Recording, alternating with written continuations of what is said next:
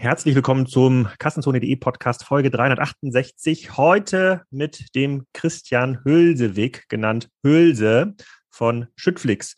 Schüttflix ist eine B zwei B Plattform, ein Marktplatz mit drei Seiten, und der eine oder andere hier dürfte bei der O M R Podcast schon mal darüber gehört haben. Da war der Christian mit seiner Kollegin, der Sophia Thomalla, die dort als Testimonial aktiv ist und auch ganz spannende ja, Schüttgutkalender äh, verschickt an die einzelnen ähm, Schüttgutkunden. Ein extrem cooles Geschäftsmodell im B zwei B Bereich, wirklich ein potenzielles Milliarden-Business. In diesem Podcast, anders als im O M R Podcast, geht es in die Details des Geschäftsmodells. Welche Lasterfahrer werden da eigentlich angesprochen? Welche Sandminenbetreiber interessiert das wirklich? Für wen wird ein Problem gelöst? Und wie wächst das im Detail ähm, schauen wir uns an, aber aufgrund der extrem erfolgreichen äh, Promo für den Payroll Manager, äh, ich glaube, wir haben mittlerweile über hundert Bewerbungen bekommen, nein, kleiner Spaß, ihr könnt euch noch bewerben, äh, möchten wir dieses Programm natürlich fortsetzen, und heute habe ich äh, meinen ganz lieben Kollegen Erik Schreiner zu Gast. Der ist Executive Vice President Customer Success und Renewal bei Spryker. Er kann gleich mal ein bisschen erzählen, was das eigentlich für eine Rolle ist, um wen er da äh, für sich sucht und was er ähm, seinen Eltern erzählt, äh, äh, wenn er versucht, Spryker zu erklären. Willkommen, Erik. Wer bist denn du? Wen suchst denn du? Hallo, Alex. Vielen Dank für die Intro. Ja, wer bin ich? Wen suche ich? Ähm, ich leite, wie du gesagt hast, das Customer Success Team und ähm, suche Leute, die dieses Team unterstützen. Zum einen auf der Customer Success Manager Seite, zum anderen auf der Partner Success Manager Seite. Kurz gesprochen, wenn Kunden sich für unser tolles Produkt entscheiden, entscheiden sie sich mit gewissen Erwartungen und Wünschen, was das Produkt Positives auf ihr Business einzahlen wird.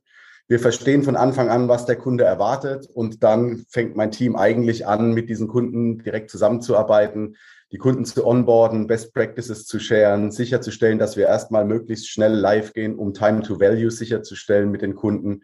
Und nach dem Go-Live schauen wir natürlich, dass die Ziele erreicht werden, und sobald die initialen äh, Ziele erreicht sind, schauen wir ein bisschen über den Tellerrand hinaus, äh, was sind die nächsten coolen Sachen, die wir machen können, welche K P Is können wir positiv beeinflussen, welche Prozesse oder Dinge können wir tun, die wir davor vielleicht noch nicht gemeinsam getan haben. Um das erfolgreich zu machen, brauchen wir einfach Leute, die äh, Bock haben, mit einem Kunden vertrauensvoll zusammenzuarbeiten, die People-to-People mit dem Kunden zusammenarbeiten, und die auch immer neugierig bleiben, was der nächste Schritt beim Kunden ist, was die nächste große Herausforderung ist. Und das Spannende an dem Job ist, dass man einen Job hat, der über mehrere Jahre mit einem Kunden oder einem Kundensegment zusammenarbeitet. Sprich, man ist vom Onboarding dabei über den gesamten Lifecycle. Man hat wahnsinnig viel Abstimmung in dem Kunden, aber auch innerhalb von Spryker mit allen möglichen Departments, mit dem Sales, mit dem Marketing, Product Management, Engineering. Und so äh, schaut mein Team, dass wir mit dem Kunden zusammenarbeiten, weil wir aber natürlich auch ein äh, mega cooles Partnernetzwerk haben und die Partner uns da auch sehr stark unterstützt, äh, unterstützen. Ähm, hilft mein Team auch den Partnern, das Gleiche zu tun, auch Enablement und so weiter. Und so können wir den Kunden natürlich von beiden Seiten super unterstützen mit meinem Team, einmal direkt und einmal über die Partner. Und ähm, da suche ich eben Leute, die, äh, die vertrauensvoll zusammenarbeiten, die Spaß am, ich nenne es mal neudeutsch, äh, am Menscheln haben und gerne mit Kunden zusammenarbeiten, sehr werteorientiert denken. Und äh, ich glaube, das Spannende an beiden Jobs ist zum einen, dass man sehr nah an einer, an einer Technologie ist, die zweifelsohne momentan äh, Frontrunner ist, was die Business Transformation angeht.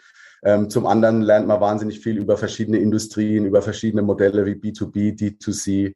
Äh, Marktplätze sind wir ja sehr stark drin, ist ein riesen spannendes Thema. Also wer Lust hat, als Customer Success Manager oder als Partner Success Manager in einem Team arbeiten, das von morgens bis abends den Kunden in den Fokus stellt und äh, Spaß hat, da wirklich in einem, in einem sehr coolen Team zu arbeiten, bitte, bitte direkt an mich wenden.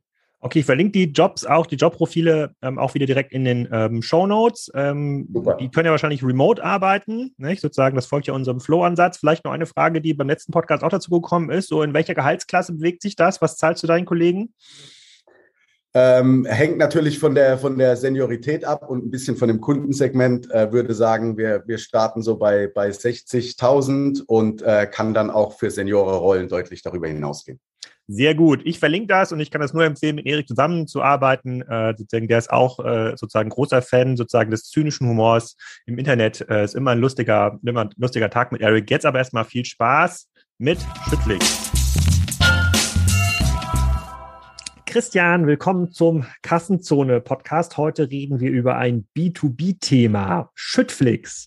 Viele Hörer könnten es, wenn sie auch den O M R Podcast gehört haben, dort schon mal vernommen haben, was ihr da genau macht. Heute wollen wir noch mal so ein bisschen in Details von eurem Geschäftsmodell reingehen und erfreulicherweise seid ihr ein B zwei B Startup, äh, was es mit den B zwei C Marketing Methoden äh, aufnehmen kann. Äh, da gehen wir, kommen wir auch noch gleich drauf äh, zu sprechen. Aber fangen wir mal an mit der klassischen Frage, wer bist du denn eigentlich und was macht Schüttflix? Gerne, ja, vielen Dank für die Einladung. Also Christian Hülsewig, ich habe Schüttflix gegründet vor drei Jahren. Muss man dazu sagen, ich war vorher, bin jetzt nicht so der klassische Gründer, der aus der Uni kam, sondern habe vorher zehn Jahre in einem Konzern gearbeitet, zuletzt bei Microsoft. Ähm, bin Logistiker, also ich habe mein Leben lang mit Logistik und Logistikprozessen beschäftigt. Und äh, bei Microsoft die weltweite Logistik aus Seattle heraus verantwortet. Also ich war dafür zuständig, dass die Xboxen, die Surface-Produkte und so weiter halt äh, ja von der Fabrik äh, irgendwo im äh, Fernen Osten, ob das jetzt in Hongkong äh, oder irgendwo in Mainland China oder in, äh, in Vietnam war, und von da aus halt runter zum Kunden. Äh, zum Kunden bedeutet in dem Fall das B zwei C Geschäft über Microsoft Store Punkt com, aber auch äh, die ganzen klassischen Hardware-Kanäle über Distributoren, über Retailer, also Mediamarkt, Saturn beliefern, GameStop, eine Argos oder ein Best Buy. Und das weltweit. Man unterschätzt das immer so ein bisschen bei Microsoft. Also wenn ich das erzähle, dass ich bei Microsoft Supply Chain gemacht habe, dann sagen die Welt immer, ja, aber hört sich das so eine Software-Company. Was hast du denn da verschickt? Ja, Microsoft macht auch sechzehn Milliarden Umsatz im Hardware-Umfeld. Also das ist halt, Xbox ist ein großer Treiber mit allem, was dazu gehört. Aber auch die Surface-Produktlinien. Und äh, wir haben dann in, in, in der, der Supply Chain zweihundert Millionen Artikel im Jahr verschickt, ja. zweihundert Millionen. Und ähm, da hast du das aber noch nicht mit irgendwelchen Lastern verschickt, oder? Das, was du heute machst. Nee, spannend schon. Also das ist natürlich, wenn du so eine Supply Chain hast, hast natürlich alle Frachtmoden drin. Das heißt Seefracht, Luftfracht, aber auch natürlich über die Straße. Das heißt, du schickst es eigentlich aus China per See oder per Luft in die regionalen Distributionszentren und von da aus dann doch per L K W, also mit den klassischen Spediteuren wie D H L, U P S oder FedEx, dann halt bis zum äh, letzten Bestimmungsort eigentlich. Das heißt, was wir da gemacht haben, also Logistikketten orchestriert, ob es jetzt ein Xbox-Launch ist, wo du halt wirklich weltweit zum selben, am selben Tag in allen Regalen stehen musst. Und das ist natürlich, ein Xbox-Launch geht halt voll daneben, wenn du da einen Tag vorher irgendwas auslieferst. Also die Marketingmenschen in der, bei Microsoft, wenn da mal irgendeiner in irgendeinem Mediamarkt irgendwo in Deutschland die Palette einen Tag früher rausgeschoben hat, dann war das irgendwie doof. Und einen Tag später ist auch doof, weil natürlich ja morgens ja die Jungs und Mädels vorm Store sitzen und warten, dass die neue Xbox rauskommt und wollen auch die anderen ergattern. Das heißt, du kannst weder zu früh noch zu spät sein. Und das, wenn du eine weltweite Logistikkette dafür orchestrierst, ist ja schon eine Herausforderung, wo du mit Systemen oder Systemlandschaften eigentlich mit einem Partner nicht integrierst, um dann aus einer B I Sicht oben drauf zu sitzen, um sicherzugehen, dass nur was schief geht. Wenn was schief geht, musst du es halt früh wissen. Also als Beispiel, dann weißt du halt, dass der L K W einen Tag zu früh losgefahren ist, oder du musst halt wissen, wo der L K W sich befindet, um dann sicherzustellen, dass auch nur an dem Tag im Regal landet, wenn es dahin gehört. Und damit warst du aber unzufrieden wahrscheinlich mit den Plattformen, die dir da zur Verfügung standen oder mit der Ausführung der Dienstleistung, die du dann bei externen eingekauft hast. Sonst wärst du jetzt ja nicht Gründer hier, oder? Ja, ja, ja und nein. Also das ist natürlich eine riesen Herausforderung, sowas global zu managen. Macht auch wahnsinnig viel Spaß. Ich finde immer die Leute, also jeder will ja mal irgendwie was global managen, bis man es dann global gemanagt hat und weiß, dass in allen Zeitzonen gleichzeitig aktiv zu sein, ist halt krass, ne? Also das ist ja immer irgendeiner wach und irgendwo ein Problem. Irgendwo fliegt dir immer irgendwas um die Ohren in so einer Logistikkette. Um, aber das ist gar nicht das Thema. Das nächste Thema ist eigentlich, wenn du in so einem Konzern sitzt und wenn du eine Supply Chain machst, über die verschiedenen Business Units hinweg. Also du hast eigentlich dann eine Business Unit, die Xboxen betreut, du hast die Business Unit Surface und beide wollen am selben Tag launchen. Oder zwei Tage auseinander, ja. Wenn du sagst, mach doch einen Monat dazwischen, dann kriegst du es ja viel einfacher orchestriert, weil du schickst ja alles durch dieselben Lagerkapazitäten durch. Oder halt unbedingt einen Tag vor Apple. Ja, wir warten natürlich, es gibt ja nur sechs oder sieben voll, also diese sieben vier sieben Frachtmaschinen, Vollfrachter, ja. Davon gibt es nur eine Handvoll auf der Welt. Und entweder Apple kriegt die oder wir kriegen die. Und wenn man dann alle meint, man muss am selben Tag oder einen Tag davor raus, dann verklappst du natürlich diesen Frachtmarkt ungemein. Ist das so? Also ich habe das Gefühl, wenn man irgendwie an Flughäfen landet, wo auch ein bisschen Fracht ist, irgendwie in Köln oder wenn man mal über den Flughafen Leipzig drüber fliegt, ja, auf Anflug nach Berlin, dann stehen da gefühlt irgendwie hundert von diesen Frachtmaschinen. Jetzt ist Leipzig natürlich ein Monster-Hub für ähm, Luftfracht in Deutschland oder auch in Europa. Also es ist das D H L-Hub. Amazon wird sich da weiter ausbreiten. Das ist natürlich, hast du ein, ein gutes Beispiel gebracht. Da stehen richtig viele davon. Ähm, aber das sind halt die, die im Netzwerk D H L funktionieren oder die im Netzwerk U P S funktionieren. Das heißt, die haben dann mhm. eigene Flotten. Aber du willst nicht auf diese Paketnetzwerke zurückgreifen, wenn du so ein großes Volumen hast, sondern dann gehst du auf die, ähm, also auf dedizierte Charterjets, wo du wirklich den mhm. Flieger nimmst, komplett, eine komplett Flugzeugladung von beispielsweise Shanghai nach L A oder Hongkong nach New York, ja? Und dann mietest du dir quasi den ganzen Flieger für den Tag. Also du zahlst Hin- und Rückflug, deine, ja, irgendwo zwischen siebenhunderttausend, achthunderttausend Dollar kostet das, und dann hast du halt den Flieger für den Tag reserviert. Und davon gibt es nur Begrenzkapazität von diesen Fliegern, die du halt dann wirklich für die Zeit mietest. Ja? Und das Anstrengende dabei ist, dass wenn du jetzt, du hast ein Datum, an dem du losfliegen musst, weil du rechnest ja zurück vom Launchdatum. Also wann, wann musst du im Store in New York sein? Dann rechnest du die Zeit zurück, wann musst du spätestens losgeflogen sein? Und so eine Hardware in der Fabrik ist ja meistens immer zu spät, ne? Also du hast natürlich, wenn du den Launch planst, zwei, drei Wochen vorher oder Monate vorher, äh, gehst natürlich davon aus, kann ich alles in Seefrachtcontainer packen, kostet nur ein Viertel. Also Seefracht zu Luftfracht kostet Vierfache. Natürlich planst du alles, die, die Produkte sind früher fertig, ist alles schick und, und läuft dann sauber durch. Ja, passiert ja nie, ne? Irgendwas immer zu spät. Irgendwie noch ein Software-Update draufgepackt oder irgendwas, eine Komponente fehlte. Und so hast du immer die mega Crunch-Time ähm, ganz am Ende. Und das ist einfach dann nochmal on top. Natürlich immer gerne alles direkt noch kurz vor Weihnachten oder kurz vor äh, hm. der Christmas-Season, die dann beginnt. Oder vor dem Black Friday musst du das alles in die Stores. Ja, und dann, hast, dann schlägst du dich natürlich mit den verschiedenen Businessgruppen und, äh, und hängst da irgendwie so als Supply Chain Manager dazwischen. Und das Interessante ist, ich habe zwei Xboxen in meiner Zeit gelauncht. Ja, das ist immer gleich, ne? Also die, die, die Fehler, äh, man könnte meinen, man, man, natürlich sollte man daraus lernen und Dinge anders machen, aber irgendwie, es cruncht sich dann immer wieder so zusammen. Und äh, da habe ich, das hat wahnsinnig viel Spaß gemacht. Aber es ist jetzt nichts, wo ich mit der, den Rest meines Lebens verbringen wollte oder den Rest meines Arbeitslebens. Und ich wollte einfach mal was Eigenes aufbauen, irgendwo mal einen Unterschied machen. Ähm, ja, und so bin ich dann halt aus der Corporate-Welt dann raus, aus der Corporate-Supply-Chain-Welt und äh, bin jetzt immer noch in der Supply-Chain-Logistik-Welt, aber im Sandstoff-Kies-Bereich.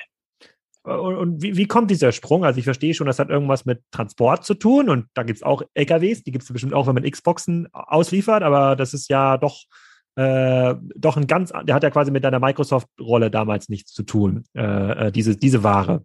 Das stimmt, das ist also der persönlichen Historie, ein bisschen wie bei dir, wohnst ja auch im Land und bei mir ist es das so, dass wir haben, ich habe einen Bauernhof, äh, den habe ich mal geerbt, irgendwann, ja, äh, wo ich mit meinem Bruder hier und da mal Privatprojekte gemacht habe, also wir haben die Einfahrt selbst erneuert, ja, oder den, äh, den Sandkasten für die Kids gebaut und der Sandkasten war dann irgendwie dann irgendwie sechs mal acht Meter, ne? Hast ja auch im Bauernhof, hast ja Platz für sowas. Ne? Wenn ich an Sandstoff und Kies bestellt habe, dann lag das nie da, wo es hin sollte. Und äh, die Preise waren unendlich intransparent. Dann habe ich mich mit, ein bisschen mit dieser Branche und der, dieser Logistik, in diesem Logistikmarkt beschäftigt und habe gesehen, dass das halt weit weg davon war, wie wir, wenn ich jetzt überlegt habe, wie wir diese globale Supply Chain gemanagt haben, datengetrieben, ne? Wie wir die Daten ausgetauscht haben mit den verschiedenen Partnern. Wenn man dann reinguckt in der Bauindustrie, da tauscht halt keiner Daten mit irgendwem aus, sondern das sind alles, ja, die, die, die ganzen Dispos, ein totaler Papierkrieg, ne? In allen Formen und Facetten. Die Preise waren nicht intransparent, regional unterschiedlich und es ist ein sehr, sehr fragmentierter Markt. Also es gibt halt keinen, bei dem du deutschlandweit Sandstoff und Kies kaufen kannst. Den gibt es außer, außer, außer uns, Entschuldigung. Also es gibt jetzt einen, aber vorher gab es halt keinen, bei dem du deutschlandweit diese Schüttgüter bestellen kannst. Und du hast halt die Großkonzerne auf der anderen Seite oder die großen Kunden, die dann deutschlandweit oder auch paneuropäisch arbeiten und die suchen halt Partner. Die suchen Partner, mit denen sie deutschlandweit einen Deal machen können. Und das können sie halt mit keinem. Und genau diese Plattform, also diese Lücke, die schließen wir jetzt als digitaler Player. Asset Light, ja. Okay, nehmen wir mal quasi so einen, äh, so einen, gucken wir mal auf die Abnehmerseite. Also das sind quasi Leute, die bauen eine Autobahn zum Beispiel, ja, oder die bauen, keine Ahnung, Flughafen Berlin oder ja, Stuttgart einundzwanzig. Ja? Ein Beispiel, genau, von eben. Ja. Und, und äh, wie kaufen die, wenn sie nicht auf Schüttflix zugreifen? Wie haben sie bisher dann Sandschotter Kies auf ihre Baustellen bekommen? Wie hat da der Dispositionsprozess funktioniert? Also normal hast du halt einen regionalen, also du hast einen regionalen Einkauf normalerweise, ne, der irgendwie den Markt halt kennen muss. Und sonst ist es halt schwer. Also eine lokale Sandgrube zu finden ist, also die findest du weder im Telefonbuch noch online, ne? Also die, die musst du schon kennen, die lokale Sandgrube. Das sind ja oft wirklich so kleine Familien. Ja. Weiß, historisch. Oder das, das ist dann so, der regionale Beschaffer weiß dann, da hinten in Neudorf, der Schmidt, der hat eine Sandkuhle, der hat auch ungefähr die Qualität Sand, die ich brauche, der wird mir wahrscheinlich meine zehntausend Tonnen liefern können für das Projekt, da rufe ich jetzt mal an. So macht er das? So macht er das, ja, ganz ah, genau okay. so. Und dann muss er natürlich im, im Konzern versuchen, dann zwei, drei zu finden, daraus ein Preisspiegel zu bauen, ja, und dann mal zu gucken, was irgendwie passt. Aber dafür musst du erstmal den Markt auch wirklich in der Tiefe kennen. Nur wenn du heute die Unternehmen, die wirklich deutschlandweit aktiv sind, die haben meistens diese deutschlandweiten Strukturen gar nicht. Also die kennen die halt nicht. Ne? Dann kannst du über Händler gehen. Die Händler findest du dann schon mal vielleicht online. Ähm, und dann kaufst du halt beim Händler ein. Der Händler wiederum kauft dann bei der Sandgrube ein. Ja? Und das ist eigentlich, was wir, wir ersetzen dann diesen klassischen Händler, der heute äh, sonst lokal und analog unterwegs ist, ja. Ah, okay. Und ich habe jetzt, ich habe hier im Vorfeld, ich habe mich natürlich vorbereitet hier auf den Podcast und habe dann direkt hier mit sozusagen dem Lohnunternehmer meines Vertrauens, Helge, geredet, der hier auch oft zu Gast ist auf unserem Bauernhof und wenn es was zu backern gibt oder abzufahren gibt. Und ähm, Helge hat das nicht verstanden, welches Problem du für ihn äh, ähm, löst. Er meinte, wenn er irgendwo anruft, äh, dann geht es gar nicht mehr um die Preise, sondern es geht eigentlich nur darum, wer hat eigentlich einen Fahrer und einen L K W, ja, und kann mir das überhaupt zur nächsten Woche bringen, weil wenn er jetzt anruft bei, keine Ahnung, ähm, Schmidt in Schleswig, ist jetzt ja. Ein erfundener Name, und dann will er Sand haben, dann sagt er, du, Helge, in drei Wochen habe ich einen L K W frei und dann kann ich, da kann ich dir was bringen. Und dann ruft er weiter an, weil es ja oft so ein, so ein time-sensitives Spiel. Hilfst du denn denen auch oder ist das, oder sind das gar nicht die Kunden? Also, müssen wir die Nummer von Helge geben, ich rufe den gerne an, also aus zwei Gründen. Das eine ist, klar, Helge hat diese, Helge ist wahrscheinlich sehr regional tätig. Wenn er den Kirchturm ja. nicht mehr sieht, dann ja. äh, ist er, weiß er, ah, da kennt er auch keinen, ne? Ähm, naja, das heißt, so jetzt, so jetzt vielleicht nicht, aber schon regional, das stimmt. So, dann haben wir auf der Plattform äh, zweitausendsiebenhundert Spediteure. Mhm. Also wir haben zweitausendsiebenhundert Transportunternehmer und wir entkoppeln eigentlich das Thema Einkaufmaterial vom Trans- von der Transportkapazität. Mhm. Das heißt, wir kaufen ein bei der Sandgrube, die ihr beispielsweise kennt, die aber kein L K W frei hat, und wir kennen zweitausendsiebenhundert Spediteure, wo wahrscheinlich hundertfünfzig Lohnunternehmer zwischen sind, die auch mit ihren L K Ws auf unserer Plattform mitfahren und uns Transportkapazität zur Verfügung stellen. Und so gesehen, also wir garantieren die Lieferung in N R W innerhalb von vier Stunden heute. Das heißt, wenn angenommen Helge wäre aktiv, wäre ein Lohnunternehmer in N R W, der könnte bei dir anrufen und sagen, ich brauche hier äh, keine zwanzig Tonnen. Ja, wir haben Kies. Drei verschiedene Rollen. Ne? Wir haben den Kunden, also es gibt ja die, die Möglichkeit, Kunde Helge. Helge sagt, ich brauche Sand. Dann kann er das bei uns in die App reintackern und innerhalb von vier Stunden kriegt er den Sand. Hm. Ja. Das machen wir in N R W, ziehen wir das auch durch. Das okay, können wir das nicht in ganz Deutschland, mit N R W können wir das. Innerhalb von vier Stunden immer. Rolle eins, okay. Was sind die anderen beiden Rollen? Das ist die erste Rolle. Die zweite Rolle ist, äh, Helga hat eine Sandgrube und mhm. will seinen Sand verkaufen. Dann kann er bei uns einstellen und sagt, hier, ich habe den Sand in der Qualität, in der Körner. Ich verkaufe den für vier, weiß nicht, vier, fünf Euro die Tonne. Aber die Sandgrube, die hat ja schon eigene Maschinen. Also die muss den Bagger und irgendwelche Siebe, die haben die selber. Ja, ja, klar. Also das natürlich, also für die Produktqualität ist natürlich dann die Sandgrube verantwortlich. Ne? Das heißt, wir haben so sechzig bis achtzig Artikel regional. Das sind halt Sande, Schotter und Kiese in verschiedenen Körnungen. Und ähm, die müssen natürlich der Erzeuger herstellen. Und wir haben die dann kategorisiert. Ja. Und der Erzeuger, also der, die Sandgrube oder das Schotterwerk, sagt uns halt einfach nur, zu welchem Preis sie denn das uns zur Verfügung stellen ab Werk. Und die dritte Rolle ist dann der Spediteur. Man kann auch mehrere Rollen haben, ja. Also ich kann da zum Beispiel eine Sandgrube, die auch einen Speditionsbetrieb hat oder eigene L K Ws, die kann natürlich beides. Die kann auch fahren, ja, bei uns auf der Plattform. Ist das, ist das der Normalfall, dass die Sandgrube auch diese Spedition übernimmt, regional? Ja, die haben meistens so, die meisten haben so eine kleine Flotte da stehen, ja. Aber ich würde sagen, die fahren vielleicht fünfzehn, zwanzig Prozent von ihrem Volumen, was sie abbauen, selber. Sonst wird es halt von Händlern und Spediteuren dann bewegt, ja. Okay. Und eine Sandgrube äh, sozusagen, wie, wie weit wird denn Sand in der Regel transportiert? Das ist ja ein Produkt, was wahrscheinlich keine extrem hohe Marge äh, ähm, hat. Da wird man wahrscheinlich jetzt keine Sand-L K Ws auf der A sieben sehen, oder? Das ist doch eher ist immer ein sehr begrenztes regionales Business. Das ist natürlich der Geologie geschuldet, ne? Also jetzt, du hast ja geologisch in Norddeutschland, hast natürlich relativ viel Sand und Kies in Norddeutschland. Hast aber keinen Schotter. Brauchst aber Schotter. Also um Tragschichten herzustellen unter Straßen oder als Zuschlagstoffe für die Asphaltindustrie brauchst du ja Schotter und Splitte. Mhm. Schotter und Splitte hast du aber die nördlichsten Vorkommen, die ich so kenne, also im Osten sind ein bisschen, geht es ein bisschen weiter hoch, aber jetzt sag mal, im Westen sind wir in Osnabrück, ist der letzte Steinbruch, der mir geläufig ist oder die, die Plattform kennt. Ne? Das heißt, du fährst von Osnabrück bis an die Küste. Option eins. Option zwei ist, du importierst aus Skandinavien. Das heißt, du kommst mit dem Schiff aus Skandinavien in die Häfen und von da aus wieder weiter. Ja? Das heißt, da hast du schon ähm, andere Preisspannen und auch den Transport muss natürlich Rechnung getragen werden. Ja? Okay, und für die sozusagen die Zuhörer, die jetzt quasi mit dem Material nicht so viel zu tun hat, Schotter ist wahrscheinlich was, was aus einem Steinbruch oder Berg entsteht. Genau, also ein Schotter ist ein Hartgestein oder ein Splitt ist auch ein Hartgestein. Das entsteht natürlich da, wo, wo Berge sind. Also ohne Berge meist kein Hartgestein. Und Sand und Kies hast du ja auch meist dann wiederum nicht im Berg. Ja, vielleicht mal im Tal, im Flusstal hast du mal Glück, dass es geologisch vorhanden ist. Aber da bist du halt einfach on top. Aber da, da richten sich die Bauvorhaben ja nicht nach, ne? Mhm. So, deswegen hast warte du, mal ab, warte mal ab, ja, was noch kommt. Ja. Ja, du hast halt dann Alternativbaustoffe, ne? Also jetzt als Beispiel. Anstatt im Hartgesteinschotter, im Naturschotter, hast du dann im Norden öfter Recyclingschotter. Das heißt, ähm, alter Beton und alter Ziegel, der gebrochen wird, der bauphysikalisch eigentlich dieselben Eigenschaften haben kann. Wenn du ihn einbauen darfst, im Wasserschutzgebiet zum Beispiel, wird es kategorisch ausgeschlossen. Auch wenn es denn, äh, also sogar wenn es die, ja, die nicht nur bauphysischen, sondern auch bauchemischen äh, Auflagen erfüllen würde, wird es trotzdem kategorisch ausgeschlossen. Ah, verstehe ich. Und also bisher ist ja, wenn ich das Geschäftsmodell richtig verstehe, bisher ist ja noch niemand auf die Idee gekommen, so eine Plattform zu bauen, zumindest nicht in Deutschland. Ich weiß nicht, gibt es global solche Plattformen oder ist das ein... Also mir ist global keine bekannt, äh, außer uns. Hm. ähm, aber es ist noch keine, stimmt, es ist noch keine, das ist jetzt ja auch nicht so ein, das total naheliegend, ne? Das ist ein Riesenmarkt. Also ähm, ich vergleiche das immer ganz gerne mit Uber. Warum? Weil, weil ich sage, in Deutschland gibt es irgendwie vierundneunzigtausend Taxi- und Funkmietwagen. Hm. Es gibt aber hundertfünfzigtausend Schüttgut-L K Ws auf deutschen Straßen. Mhm. Und so ein Uber-Taxi macht, weiß ich nicht, zweihundert, zweihundertfünfzig Euro Umsatz am Tag. Mhm. Der Schüttgut-Laster aber, aber eintausendfünfhundert. Da ist der Transport drin, also so ein L K W kostet am Tag sechshundertfünfzig bis siebenhundert, ist die Dienstleistung Transport, siebenhundert Euro circa. Mhm. Und achthundert Euro ist das Material, was er bewegt. Mhm. Also in, Trans- in Transport sind auch die Lohnkosten des Fahrers schon mit. Lohnkosten, Fahrer, der L K W selbst, genau, mit allem, was dazu gehört. Irgendwo zwischen sechshundertfünfzig und siebenhundert Euro sind so ähm, die Preise, die da mhm. unterwegs sind, oder die Kosten auch. Also hundertfünfzigtausend und die fahren quasi, äh, da fahren eintausendfünfhundert rum mal zweihundertfünfzig Werktage, sprich wir sprechen von einem Markt zwischen fünfzig und sechzig Milliarden, habe ich mir jetzt mal hier billig ausgerechnet, ist richtig? Ja. Also ich sage, ich, ich würde äh, sehe es eher bei dreißig äh, Milliarden, ne? Aber das ist ungefähr die Marktgröße in Deutschland. Okay, aber die, die Dimension, die Dimension stimmt. Keine zweihundertfünfzig Tage, ne? Mhm. Also du hast eine gewisse Saisonalität, du hast ja im Winter, ähm, ist auch schon mal einen schnellen Monat bei weg, ja, oder anderthalb, weil gar nichts läuft. Deswegen kannst du das jetzt nicht so durchrechnen. Und, und, aber und, und hundertfünfzigtausend L K Ws sozusagen, gibt es denn genug Fahr... Also wir, wir haben ja momentan dieses Lorry-Driver-Problem, scheint ja global, global zu sein, also in U K besonders ausgeprägt, aber gäbe es denn überhaupt genug Fahrer, wenn der Helge anruft und sagt, ich brauche jetzt hier den, den Schotter, und dann gibt es einen Lohnunternehmer, der sagt, ich habe jetzt zehn L K Ws, aber ich habe leider nur drei Fahrer und von denen sind noch zwei gerade in Quarantäne. Äh, ich kann Helge auch erst in vier Wochen bedienen. Ist das ein Problem oder ist das... Ähm, also das Thema ist in den, ähm, im klassischen Plane Spryker, also im normalen Speditionsbereich, viel größer als bei uns. Also im Fernverkehr ist das Problem noch größer, weil natürlich der...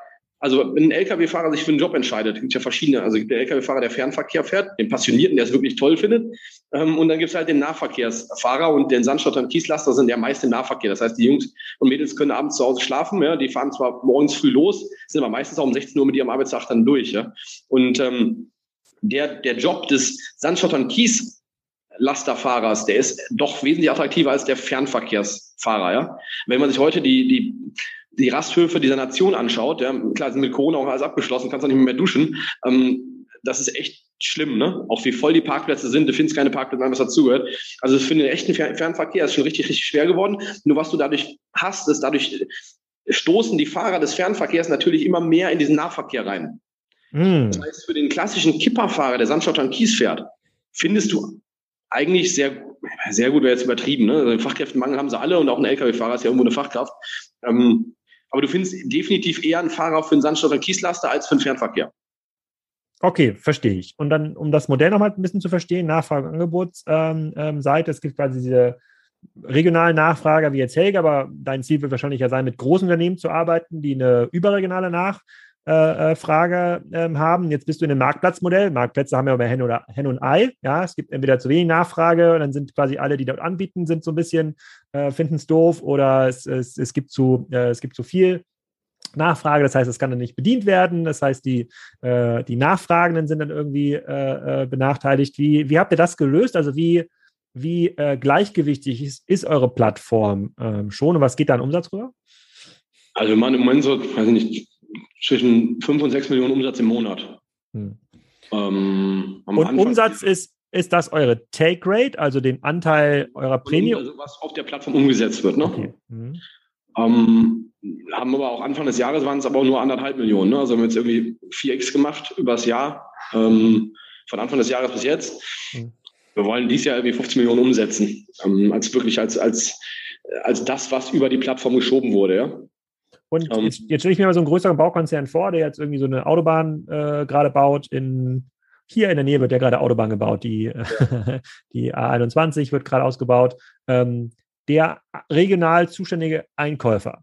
Was ist denn da euer Argument, dass der jetzt nicht mehr sein Kontaktnetzwerk anruft ähm, und diese Preise vergleicht, sondern diese Plattform nutzt, weil dann geht es also doch sein Job kaputt. Das, musst du Geschäft differenzieren. Also ich habe mal das Kleingeschäft, das sagen wir bis zweihundert Tonnen, also alles bis acht L K W-Ladungen voll. Die kannst du einfach bei uns in die App tackern und dann liefert das System. Ja? Und da gibt es halt verschiedene Features in der App, die einfach das Leben einfacher machen. Ah, ich kann den Truck, also es ist ein Preisvergleichsportal mit dem angeschlossenen Transportmanagementsystem. Das heißt, der macht, also das, was der Einkäufer in drei Tagen macht, also die alle abtelefonieren, jedem seine Ausschreibung schicken, dann kriegt er mal nach drei Tagen Preis zurück und dann Preisspiegel zu erstellen, ja, das macht unsere App innerhalb von dreieinhalb Sekunden. Also ich kriege sofort einen Preisspiegel, so ein bisschen wie bei billiger Mietwagen, ne, wo ich einfach sämtliche Mietwagen eigentlich miteinander vergleichen kann, dann kann ich mir einen von denen aussuchen. Und das erstmal Händler und äh, Lieferanten übergreifend. Das ist der erste Schritt. Also klassisch Preisvergleichsportal, das eigentlich diesen Prozess automatisiert, verschlankt und transparent macht. Und der zweite, dann folgende Prozess, jetzt habe ich mich für einen entschieden, sage ich, du, von dem will ich das Material jetzt kaufen, in dem Moment in der App, ich habe einen Preis sofort frei Baustelle bekommen. Ähm, dann habe ich noch ein paar coole Features. Ich kann zum Beispiel auf einer Landkarte, also bei Google Maps dann einfach eine Nadel setzen, dass ich genau sagen kann, wohin. Also mein Bauernhof zu Hause hat zum Beispiel drei Einfahrten. Und wenn ich sage, ich hätte gerne einen L K W-Sand, dann weiß, woher soll jetzt der Fahrer wissen, in welche der drei Einfahrten er rein muss. Da hilft es natürlich, eine Nadel bei Google Maps gesetzt zu haben und genau präzise da abzuliefern, wo es hingehört. Wenn jetzt fünfzig Tonnen Sand falsch liegen, weil zwei Sattel falsch gekippt haben, fünfzig Tonnen umzusetzen, dauert auch zwei, drei Stunden, trotz größerem Gerät. Ja? Und genau da setzen wir halt an, dass wir sagen, die Fehlabladung, die oft äh, an Tagen passiert, wo halt keiner auf der Baustelle ist, bestellst ja auch schon mal was in Vorbereitung, weil du willst am Wochenende was tun. Ist ja schön, wenn der, der Sand und der Schotter äh, am Freitagabend schon mal geliefert werden oder, am, äh, oder halt auch, auch vorher. Also die L K W-Fahrer, die fahren ja morgens um fünf Uhr los, die meisten Baustellen starten ja bis um sieben. Das heißt, es gibt jeden Tag dieses Zwei-Stunden-Fenster, wo die Chance einer Fehlabladung sehr, sehr hoch ist. Und das macht ja gar keiner aus Mutwilligkeit oder Bösartigkeit, sondern einfach nur, weil die Information nicht da ist. Und da haben wir zwei coole Features. Einmal die Nadel bei Google Maps. Jetzt ist aber natürlich im Neubaugebiet, ist Google Maps irgendwie nur so semi-gut, ne? Weil natürlich befindet sich ein Bau. Aber das Spannende ist, was ist das Letzte, was die Leute an, an das Haus schrauben? Das ist die Hausnummer. Hm. So, jetzt kommst du da an in so einem Baugebiet voller Reihenhäuser. Äh, ähm, Und sollst halt vor der sieben kippen. Die sieben gibt's aber gar nicht. Und du stehst da mit deinem Sattelschlepper morgens um Viertel nach fünf und guckst blöd aus der Wäsche. Und da haben wir noch die Funktion, dass der Bestellende auch noch ein Foto machen kann. Ähm, also er steht, wenn Helge davor steht, macht Helge ein Bild und kann in dem Bild kann er virtuell den Haufen platzieren. Hm. Ja, und das, das sind das, die Informationen, die der L K W-Fahrer dann hat. Also er hat einmal bei Google Maps die, die Nadel, weiß genau, wo er hin muss. Er hat das Foto. Im Foto hat er präzise den virtuell platzierten Haufen und lädt auch genau da ab, wo abgeladen werden sollte. Und das ist natürlich ein wahnsinniger Mehrwert in diesem Kleingeschäft äh, für den Unternehmer vor Ort, ja, der einfach präzise sagen kann, wo es hingehört. Und ähm, jetzt müsst ihr ja quasi diese drei Gruppen akquirieren für eure Plattform. Das ist ja, also ihr müsst ja quasi drei, ist ja ein Drei-Parteien-System sogar, auch wenn einige jetzt quasi zwei Rollen übernehmen. In Summe, äh, kannst du mal kurz erklären, wie die sich akquirieren lassen und wie, wie schwer das ist? Also ist der Helga am schwersten zu akquirieren oder ist der einfach sofort dabei oder der Sandgrubenbetreiber, ist der schwer zu bekommen? Wenn man einmal dem Kunden, wenn man einmal die App gezeigt hat und der sieht, ey, dieser Preisvergleich auf Knopfdruck, in einer, ich sag, wenn nur das Material aus und sag, wo es hin soll, dann schmeißt mir das System sofort einen Preis für eine Baustelle raus. Das ist revolutionär, den kriegst du nirgendwo. Also du kriegst den, wenn du rumtelefonierst, ja. Und auch beim Rumtelefonieren sagen die normalerweise, ja, schick mal die Adresse und äh, das Leistungsverzeichnis rüber, dann kriegst du mal einen Preis in den nächsten zwei, drei Tagen. Mhm. Ja, und das ist das einfach sofort der Preisvergleich. Das ist, das ist ein großes Argument. Das zweite große Argument, was ich gerade beschrieben habe, aus der Prozesssicherheit. Das rafft eigentlich jeder sofort, dass es zehnmal sinnvoller ist, weil jeder kann sich daran erinnern, wo der L K W einfach mal zwei Häuser daneben gekippt hat. Mhm. Passiert halt einfach, ne? Ähm, das ist ja so ein bisschen, wenn, wenn du jetzt sagen würdest, oder bei D H L sagen könntest, wo soll das Paket jetzt? Bist nicht zu Hause und sagst hier, packst mal in die blaue Tonne. Mhm. Das, wenn ja. du jetzt noch ein Bild reinpacken könntest und kannst die blaue Tonne markieren, ist das ja irgendwie ein cooles Feature. Hm, das stimmt. Jetzt, wo du es erzählst, das wäre eigentlich ein ganz geiles Feature für ähm, Amazon. Heute ist ja, wenn man Paketablage äh, erlaubt, dann ist es immer begrenzt, so Terrasse, Garage und auf dem Bauernhof ist das ja meistens viel komplexer und wir haben extra schon so eine eigene Paketbox. Die würde ich aber auch lieber fotografieren, hinterlegen, weil im Dunkeln... Und eine Nadel setzen und wenn der Paketfahrer und Fahrer genau. die Nadel, dass er wüsste, geolog, also geografisch gesehen, wo ist die und ein Bild von der Box, dann wird ja nichts mehr schief gehen. Genau, und wie schön wäre das? Da brauchst du doch gar keine Box. Du könntest auch ein Foto machen von deiner kleinen Scheune und sagst, guck mal, hier hinter die kleine, hinter die rechts der Tür, die ist immer auf, da kannst du die immer reinlegen. okay, so wie du das jetzt gerade verkaufst, das ist ja alles sehr einfach, aber offensichtlich ist ja noch nicht der ganze Markt auf eurer Plattform. Also was ist so der, das Bottleneck? Ich muss uns nur die Adresse geben, da fahren wir gerne vorbei und erklären, ja. dass innerhalb von dreißig Sekunden wird er raffen, dass das wirklich sein Leben erleichtern sollte. Ich, ich schicke Ihnen den, schick den Podcast-Link. Schöne Grüße schon mal an dieser, an dieser genau, Stelle. Sehr, sehr, sehr gerne. An. Also das, ja. das klappt, das ist ein echter Mehrwert. Das ist aber halt nur der Bestellprozess. Der ist ja, nur, der ist ja ganz vorne äh, am, am Prozess. Bis jetzt habe ich ja nur die Bestellung aufgegeben. Und dann geht es hier los. Ja? Dann erklären wir halt den Transport, den Transportsystem. Dann ähm, können die, die zweitausendsiebenhundert Spediteure, die wir haben, in unserer Transportbörse sich die Touren schnappen und halt selbst zusammen disponieren, was für sie passt. Und dann beginnt ja auch, ähm, ja, dann ist ein Transportauftrag kreiert, dann haben wir verschiedene Stadien, die dieser Transportauftrag durchläuft.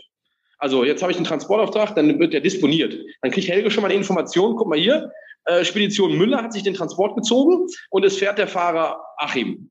Du hast ein Foto drauf von Achim, wie bei Uber auch. Also es ist dann ein Prozess wie bei Free Now oder Uber, der dann in Gang gesetzt wird, wo ich halt das Bild vom L K W habe, das Bild von dem Fahrer, die Telefonnummer und den Namen des Fahrers. Dann kann ich ihn live tracken. Von der, also der erste Start ist natürlich dann auf dem Weg zur B-Ladung. Dann wurde er B-Laden. B-Laden macht dann systemisch ähm, der Erzeuger, also die, die Sandgrube, das Schotterwerk. Ja. Dann kommt die Message an den Kunden, wo dann unterwegs ist, guck mal hier, ist auf dem Weg zu dir. Und du kannst live tracken, weißt, wann er da ist, kannst den Notfall, wenn du irgendwas nochmal ändern willst, kannst du noch anrufen mit allem, was dazugehörte. Ja. Das ist jetzt der Prozess der Lieferung. Hinten raus gibt es dann alle äh, Dokumentchen digital. Das heißt, der bewusste Klick reicht da vollkommen aus. Ja? So wie du bewusst, mit dem bewussten Klick bei Amazon was bestellst, kannst du halt auch bei uns Sandstadt und Kies bestellen oder auch bestätigen, dass du es erhalten hast. Der Fahrer macht da als Bestätigung noch ein Bild beim Abladeort. Also wenn er gekippt hat, macht er ein Foto und lädt das Foto in den Lieferschein. Und das sind die ganzen Dokumentationen, die dann wirklich lückenlos passiert. Und gebaut habe ich das mal für die Kleinunternehmer, also genau für diesen äh, ja, Bestelle voll Self-Service und allem, was dazugehört. Und was dann passiert ist, dann sind die großen Konzerne auf uns aufmerksam geworden, haben gesagt, Leute, das ist ja ein, eigentlich ein richtig geiles Supply-Chain-Management-Tool, was ihr gebaut habt. Und die haben ja die Herausforderung, mit Lieferscheinen ist es wirklich gekommen. Ne? Also als Beispiel, äh, irgendeiner bestellt tausend Tonnen, vierzig L K Ws, die sollen morgen geliefert werden. Jetzt kommt da irgendein so Unternehmer, so ein Lokalunternehmer vorbeigefahren, liefert dir fünfunddreißig L K Ws, ist überhaupt keiner auf der Baustelle, der kippt da fünfunddreißig L K Ws hin, legt dir aber vierzig Lieferscheine hin, handgeschriebene, weil die sind ja handgeschrieben. So, welcher Bauunternehmer will das dahinter kommen, ob da fünfunddreißig oder vierzig L K Ws liegen? Auf dem großen Haufen. And no chance, ne? Und da sagt der Konzern halt, damit wir nicht mit den Kleinunternehmer, der vor Ort uns das Leben schwer machen kann oder uns auch mal vielleicht mal betuppen könnte, da wollen wir nicht mit zusammenarbeiten. Wir wollen eigentlich eine Plattform haben, die funktioniert, mit der wir digital Daten austauschen können und äh, dann hinterher alles, ich sag mal auditable, ähm, die ganzen Dokumente halt bekomme. Die Alternative ist, wie funktioniert es heute? Die handgeschriebenen Lieferscheine, die kriegt der Polier. Der Polier packt den Umschlag, schickt ihn ins Headquarter und der Headquarter tippt die ab. Also die werden manuell erfasst, ja. Hm, die handgeschriebenen Lieferscheine. Okay, und, und äh, aber euer Modell ist ja, es bleiben wahrscheinlich irgendwie zwischen fünf und fünfzehn Prozent je nach Auftrag äh, sozusagen Ladungswert bei euch dann hängen, oder? Ja, ja, je nachdem, was es ist. Also in der Lieferung sind wir, kommen wir auch mit weniger aus. Ne? Ähm, und natürlich immer, wenn wir in eine neue Region reingehen, haue ich da keine fünfzehn Prozent drauf. Dann haue ich mich aus Markt ja sofort wieder raus. Also, mhm. Sondern da gehst du natürlich in, in so einem niedrigen Marktgeschäft mit weniger rein. Ähm, In der Entsorgung wiederum ist es anders. In der Entsorgung sind die Preise höher und das ist auch noch intransparenter. Was kann ich eigentlich wohin fahren? Ne? Äh, da ist dann noch ein margenträchtigeres Geschäft für uns. Aber letztendlich spart ja der Unternehmer dadurch Prozesskosten. Aber auch alle anderen. Also wir sparen ja auch der Sandgrube Prozesskosten. Wir erstellen jeden Abend eine Gutschrift. Das heißt, wenn wir heute vier L K Ws abgeholt haben, kriegt er heute Abend eine P D F mit den vier Fahrzeugen drauf und wir schicken von uns aus am selben Tag das Geld raus. Wenn Helge heute mit seinen zehn L K Ws für uns fährt, kriegt er heute Abend eine P D F, wo alle Touren drauf sind, die er gefahren hat, mit den Preisen für die Touren. Also er hat ja vorher, die, wir haben die Preishoheit des Transportes liegt bei uns, die Preishoheit des Materials liegt beim Erzeuger. Ja, das heißt, wenn wir sagen, guck mal, wir fahren die Tour für achtzig Euro von A nach B und er ist die Tour zehnmal gefahren, dann kriegt er heute Abend eine P D F, wo die zehn Touren draufstehen und wir drücken die achthundert Euro sofort als Gutschrift raus. Er muss überhaupt nichts machen. Muss uns keine Rechnung schreiben, muss kein Lieferschein zusammenheften, gar nichts. Ja? Also normalerweise hast du in der Spedition so irgendwo eins zu fünf eine Relationship zwischen produktiv und nicht produktiv oder eine schöne Supportfunktion. Also auf fünf Fahrer hast du normalerweise einen im Büro. Für so, die ganze Zettelwirtschaft. Ne? Zettel genau. ausfüllen, Scheine einscannen, mhm. Sachen hinterher wenn telefonieren. Wenn du L K Ws nur für uns fährst, brauchst du keinen im Büro. Ja, das ist halt auch, wenn du mit kleineren Spediteuren sprichst, die sich bei Schüttflix registriert haben, super spannend. Normalerweise der klassische Betrieb ist ja eigentlich fünf, sechs, sieben L K Ws, ja, und am, der Chef fährt noch mit und am Wochenende setzt er sich hin und macht mit der Frau Buchhaltung, Rechnung schreiben, Lieferscheine, ich sag mal lesen, lachen, lochen, ne? Samstag, Sonntag durchweg. Und wenn du mit denen sprichst, wenn die mal eine Woche Schüttflix gefahren haben, dann wissen die überhaupt nicht, was die machen sollen am Wochenende.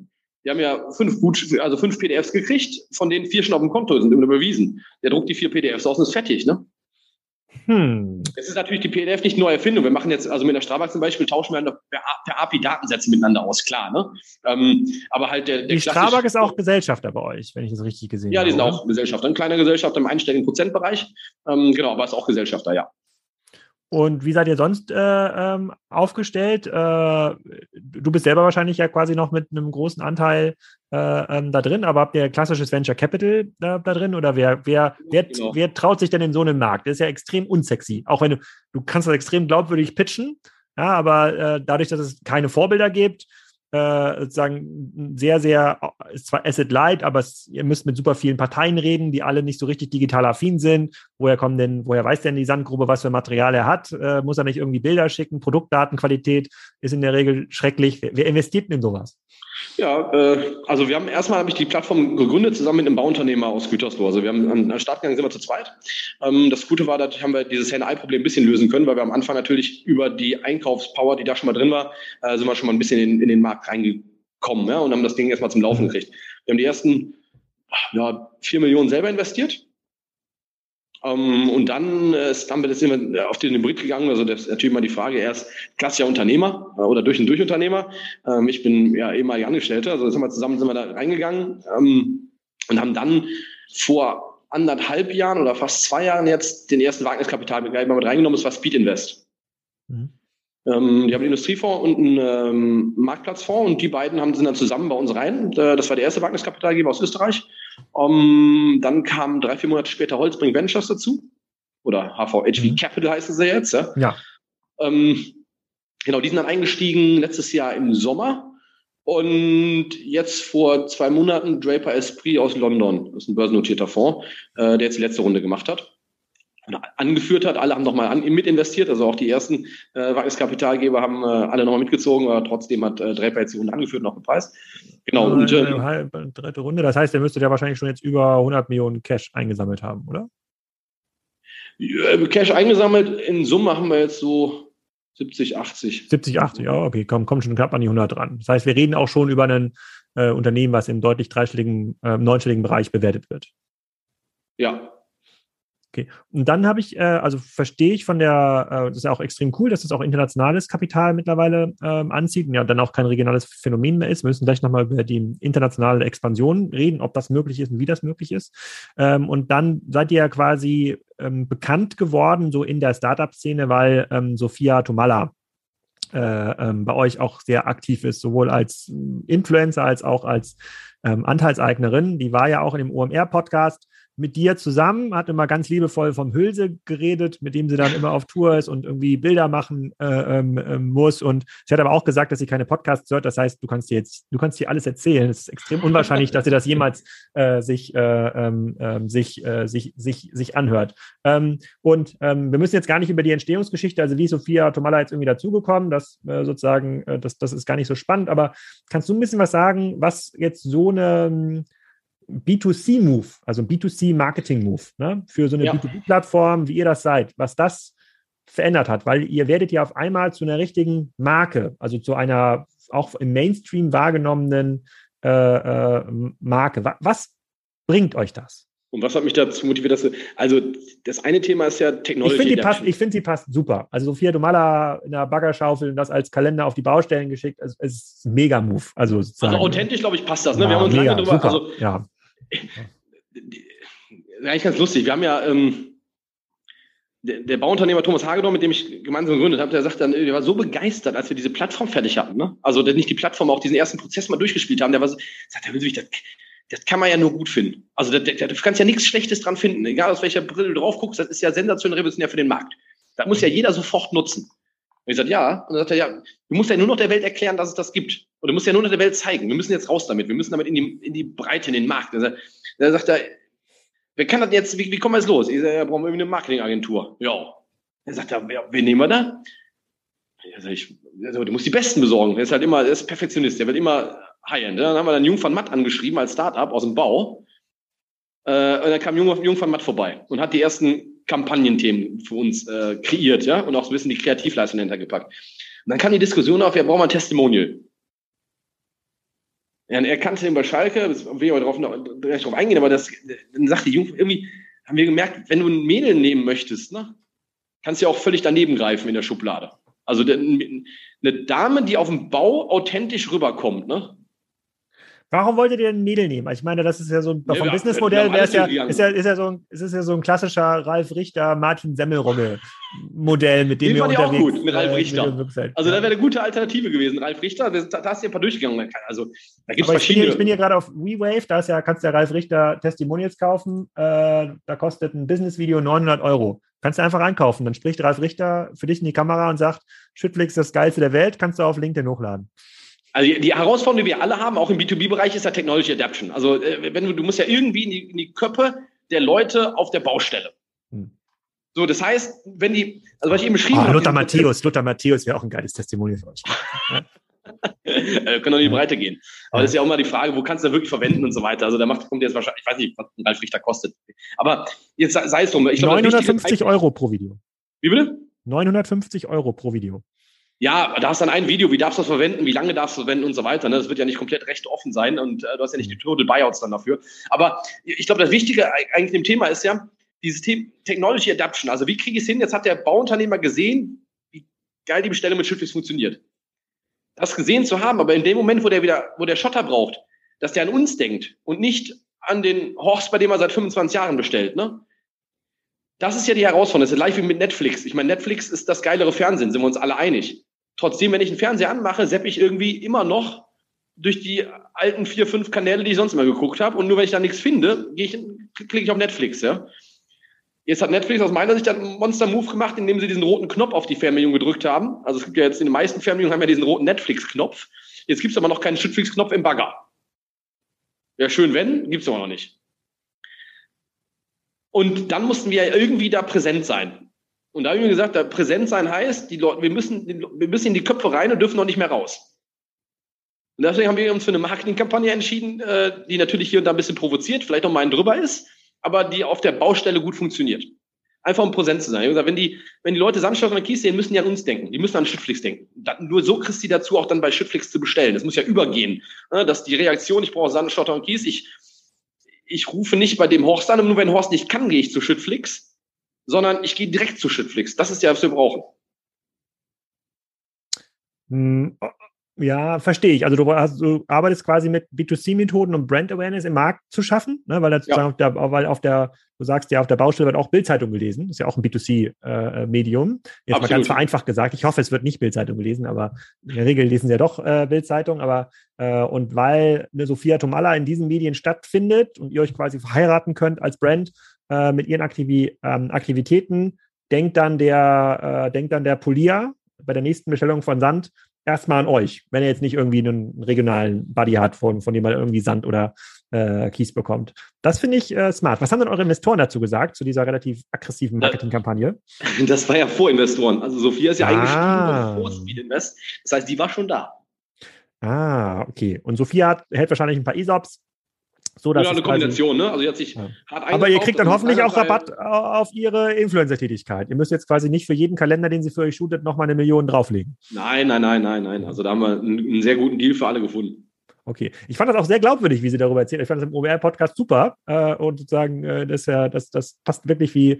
Ich hatte aber gleich nochmal, jetzt zeige ich dir nach dem Podcast, ich hatte noch eine andere Influencer-Idee für dich, die ihr machen solltet jetzt zu, äh, zu, zu Weihnachten. Da komme ich nochmal gleich auf dich äh, zu nach dem Podcast. Okay. Äh, also, Sophia ist dabei. Das macht ein bisschen Action. Ihr wächst relativ stark. Ähm, wie skalierbar ist denn das Business auch nach außen? Also, das klingt für mich ja nach einem sehr, sehr regionalen Markt. Ne? Eine Sandgrube, die irgendwie in Schleswig-Holstein unterwegs ist, die wird wahrscheinlich kein großes Business machen in Dänemark oder äh, in Polen. Sprich, wenn man jetzt nach Polen expandiert oder äh, nach Holland. Die Kundenseite ist halt das Entscheidende dabei. Ne? Mhm. Also du, du, wir, wir haben ja diesen fragmentierten Supplier-Markt, aber die Kundenseite ist dann doch nicht so fragmentiert. Also eine Strabag zum Beispiel ist halt paneuropäisch. Und jetzt zieht uns die Strabag ganz dringend sogar nach Polen, Tschechien und Österreich. Das heißt, ihr arbeitet jetzt gerade daran, mit möglichst vielen Spediteuren und Sandgruben und Kiesgruben in Österreich und Polen in Kontakt zu kommen und die zu onboarden. Also wir müssen jetzt erstmal das System überhaupt ready machen, dass wir paneuropäisch verschicken können, also dass wir auch grenzübergreifende Verkehre machen können, dass wir verschiedene die Mehrwertsteuern abbilden können. Ne? Also du musst ja ein bisschen was machen, um die Plattform Readiness international hinzukriegen. Das machen wir jetzt gerade im Background. Das wird noch, wenn sie drei, vier Monate dauern, bis das fertig ist. Und in derselben Zeit bauen wir die Country-Organisation auf und äh, ja, werden dann da lokal an den Markt gehen, ne? Und an den Start gehen. Aber es ist halt organisatorisch bei uns immer ein Hybrid. Das heißt, wir auf der einen Seite haben wir ein, natürlich eine starke I T-Backbone, ähm, die die ganzen Transportprozesse automatisiert. Trotzdem haben wir natürlich noch eine Truppe in der, in der Fläche. Das heißt, die Sandgrube, die kriegst du in Marketing äh, oder irgendeine andere Online-Kampagne, da musst du hinfahren. Ne? Also wir haben auch fünfzig Leute im Außendienst, die halt die Partner abfahren. Ne? Mhm. Wie viele Leute seid ihr in Summe? hundertfünfzig. Okay, aber das ist ja noch, das ist ja eigentlich ein ganz knackiges, äh, ganz knackiges Business. Aber das heißt, und muss man, muss man denn, wenn du jetzt quasi einmal alle Sandgruben in Polen angefahren bist, muss man da einmal im Jahr nochmal hinfahren und irgendwie so ein bisschen Äh, also wir haben ja eben, eigentlich mal gesagt, dass wir, wir haben ja zwei verschiedene Businesses. Das eine ist dieses Spot-Market-Geschäft, wo das System alles automatisch macht und das halt, wo wir sagen, bis zweihundert Tonnen, also bis acht L K Ws. Darüber hinaus, wenn wir über größere Projekte sprechen, große Infrastrukturmaßnahmen, ähm, da ist das schon noch ein Business, wo du gemeinsam, also musst ja auch die Verfügbarkeiten klären und so weiter. Ja? Das ist ein Business, wo unser Außendienst halt auch noch involviert ist, wo wir dann auch die Abwicklung vollautomatisiert machen, aber zumindest in der Anbahnung des äh, Geschäftes ist dann doch absolut noch ein, ja, ein Gesprächsbedarf beziehungsweise ein, ein Abklopfen der, der Möglichkeiten auch. Ja? Und das heißt, man ist dann auch für die Großprojekte mit den ähm, regionalen Gruben und Erzeugern auch in Kontakt. Aber so eine, Sand, so eine, angenommen, du hast überzeugt jetzt eine neue Sandgrube. Wie lange dauert das denn für den, sich onzuboarden? Das sind ja Standardprodukte, das heißt, der muss jetzt nicht selber Fotos von seinen Sandkörnern machen, sondern klickt er quasi nur im Katalog an, was er hat. Und in welchen Mengen? Genau, genau. Er muss sich einmal natürlich als Unternehmen registrieren, da gehört eine Umsatzsteuer-I D zu, ne, mit allem, was dazugehört, äh, solche Sachen. Das ist eine klassische Registrierung deines Unternehmens. Ähm, dauert, weiß ich nicht, von mir aus drei Minuten, ne, wenn du den Briefkopf da liegen hast. Und danach muss er halt nur sagen, welche fünf Produkte, meistens, da gehst du in die Kategorie Sand als Beispiel, hast die verschiedenen Körnungen, ähm, klickt da halt an, Sachen und, und schreibt einen Preis daneben. That's it. Dann ist er drin. Okay, bei Spediteuren ist es wahrscheinlich noch einfacher, der muss ja nur seine... Äh, ja, der muss halt seine L K Ws anlegen, also er muss seine Flotte online bringen, das heißt, er legt sich als Unternehmer an und geht dann hin und sagt, hier, äh, Kennzeichen, ne, ist mal ganz schön, wenn die nur ein Foto drin haben von dem Fahrzeug, ähm, muss dann sagen, welche Klasse, es sind Dreiachsen, Vierachsen, Sattelauflieger, was ist das Leergewicht äh, und zulässiges Gesamtgewicht von dem Fahrzeug, das sind so die Themen, die er einem anlegen muss und seine Fahrer natürlich auch, das heißt, er muss jeden Fahrer mit ähm, Handy, also Handynummer registrieren, damit der Fahrer dann auch die App runterladen kann und als Fahrer auch äh, dann die Daten liefert, die wir brauchen, um den Prozess durchzuführen. Ne? Und du hast ja schon gesagt, das soll so wie Uber sein. Hast du dann auch wie bei Uber, wenn die Lieferung erfolgt ist und abgeladen ist, dann auf der Empfängerseite so ein Sternchensystem, wo du sagen kannst, jetzt zwar vier Sterne, drei Euro Trinkgeld, äh, sozusagen, äh, tschüss Günther? Trinkgeld haben wir noch nicht, ähm, aber mhm. wir haben definitiv unsere Sterne, also wir, holen, wir fragen zwei Sachen ab. Ähm, einmal die Materialqualität. Mhm. Und den Abladeort. War der Abladeort richtig? Das ist eine Ja- oder Nein-Frage. Und äh, wie ist die Qualität? Eins bis drei Sterne. Alles unter zwei, also bei einem Stern und bei zwei Sternen fragen wir nach einem Foto. Das heißt, dann sagt das System sofort, weil meistens ist ja halt gerade so, dann passt ja irgendwas nicht, ne? Und das ist das Coole, wir können halt auch einen ordentlichen Business-Review, sag ich mal, alle drei Monate uns mal mit unseren Lieferanten hinsetzen und dann können wir die Fotos rausnehmen von den Lieferungen, die mal nicht so gut waren und uns da auch ordentlich hinsetzen. Das ist dann nicht so ein Bauchgefühl, der hat irgendwie scheiß Material, sondern wir können das dann wirklich mit Fotos belegen und das ist eine ganz andere Diskussionsgrundlage dann, ne? Okay. Das ist jetzt im Naturbereich, Natursandbereich nicht so schlimm, aber im Recyclingbereich, ne? Weil da, wo was, du jetzt sind, was sind denn die wildesten Sachen, die bisher passiert? Das ist, das ist ja ein Business, da arbeiten ja sehr viele Menschen, die, die letzten dreißig Jahre eigentlich immer das Gleiche gemacht haben. Die L K Ws haben sich verändert, aber so jetzt kommt da so eine digitale Infrastruktur dazwischen. So, was sind für Dinge passiert, wo du gesagt hast, kann doch gar nicht sein. Da hätte ich im Leben nicht mit äh, ähm, gerechnet. Was für ein Wahnsinn. Boah, äh. Also, dass du natürlich manchmal mit drei Generationen am Tisch sitzt, ne? Also, ja. Der Senior, dem noch die, äh, der vielleicht noch Eigentümer ist, der, der, der, der Sohnemann, der das Unternehmen betreibt und weil er sagt, oh, App, App, App, bring mal lieber den Junior noch mit, ne? Das ist da so ein Zwölfjähriger neben, weil der die Apps installiert, ne? Ja. In der Familie oder im Unternehmen so, ne? Das ist natürlich ganz spannend, dass es wirklich ein generationsübergreifendes Thema ist, aber. So aber gibt es auch sonst so Widerstand, wo man sagt, so nee, brauchen wir nicht oder auch, also, wo man sagt, ja. so, das, das ging schon immer so und das, das, das wollen wir nicht, das macht ja gar nichts besser und du willst ja nur unser Geld mitverdienen. Gibt es so, ein, so eine Tendenz auch? Klar, wir kriegen natürlich gerade von Händlern Anrufe, die, die Strukturen, die wisst ihr Waren, also die halt, aber was, wo ich sage, wir, wir nehmen ja keinem was weg. Also der, der, der, der wertschöpfend tätig ist, der Erzeuger des Materials, der Sandgruben, der hat überhaupt keinen Nachteil, ne? Kriegt von uns automatisch die Kohle für das, was er, er sagt uns, welchen Preis er verkauft und wird von uns automatisch bezahlt. Also. Okay, ist für den Händler jetzt ein bisschen doof, weil der wird ja quasi, gut, aber fairerweise ist das ja klassische Digitalisierung. Ja, das ist ja Ja. Der Händler hätte ja selber Schüttflix gründen können. Richtig, aber er hat halt weiter mit seinen zwei Telefonen versucht, Geschäft zu machen, ne? Hm, okay, so ein bisschen wie im Kuhhandel. Das so kenne ich das da auch. Das ist auch ein extrem intransparenter Markt. Wer verkauft was? Welcher Bauer gibt auf in Dänemark? Wer braucht irgendwie fünfzig Herford-Rinder? Das ist alles super, super intransparent. Äh, ähm, genau. Ja, Kuhflix, ich sehe schon, da ja, können wir noch vielleicht irgendwas was... In England, da gab es mal irgendwas mit, mit äh, Agrartechnik erzeugen und auch mit Tieren. Ja.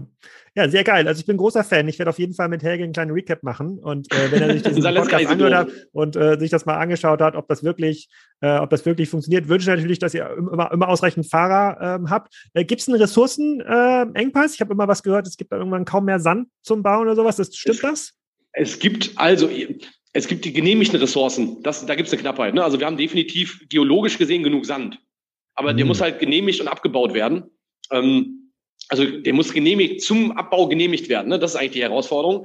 Ähm, wir haben temporär hier und da mal ein bisschen, klar, jetzt gerade hört man das ja, das Holz ist knapp und so weiter, wo ich mir der Meinung bin, das ist so ein bisschen eine Überreaktion wie damals mit dem Klopapier. Ne? Also wir hatten mhm. in Deutschland vor anderthalb Jahren genug Klopapier. Das Problem ja. war nur, wenn jeder... Die, ja, normalerweise die Leute haben ja nicht mehr gekackt, ja, das stimmt schon. Ja, und, und, und, genau, und, und du gehst ja, und normalerweise hast du halt, kaufst du einen Beutel in der Woche und jetzt auf einmal, weil es ja knapp wird, kauft jeder drei. Ja. Was ist das Resultat?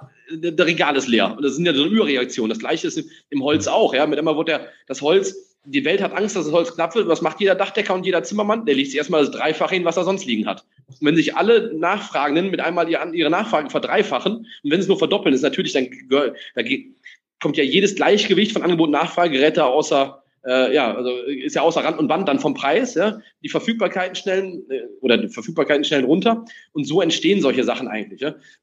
Trotzdem, aber jetzt zurück zu unseren Baustoffen, das ist jetzt nur aus meiner Sicht oder meine Sicht auf Baustoffpreisentwicklung, diese temporäre Entwicklung, die ja stattgefunden hatte. Aber das beruhigt sich auch wieder.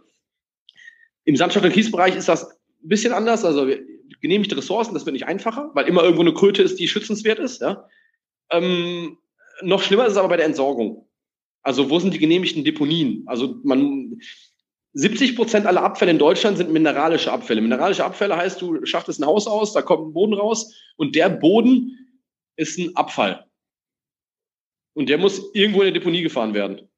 Und Deponie denkt man ja immer direkt an Hausmüll und es stinkt und ne, alles ganz schlimm, aber es ist Bodendeponien. Wir haben auch nicht genug Boden, genehmigte Bodendeponien. Also rechnerisch sind die Deponien in sechs bis acht Jahren voll. Ja. Es wäre natürlich... kontinuierlich neue genehmigt, aber nicht in derselben Geschwindigkeit, wie wir sie vollfahren.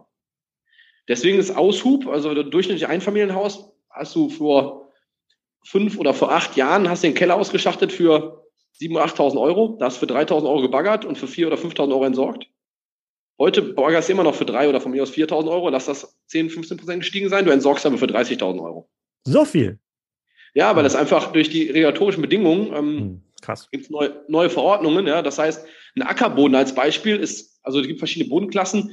Die sauberste Bodenklasse nennt sich Z null. Ein Ackerboden ist nicht Z null. Also das, wo gestern noch Weizen drauf gewachsen ist, muss auf eine Deponie. Warum? Weil da Dinge drin sind wie Phosphor, Sulfate, Humus. Also alles, was die Pflanze braucht, um zu wachsen, verunreinigt, also ist äh, aus, äh, ja, aus regulatorischer Sicht eine Verunreinigung des Bodens und muss sehr teuer entsorgt werden. Und es ist so teuer, also auch Preisunterschiede, jetzt regional kann ich zum Beispiel jetzt für Gütersloh... Wer sitzen, kriegt das so Geld? Wer, wer profitiert am meisten davon? Die Deponiebetreiber?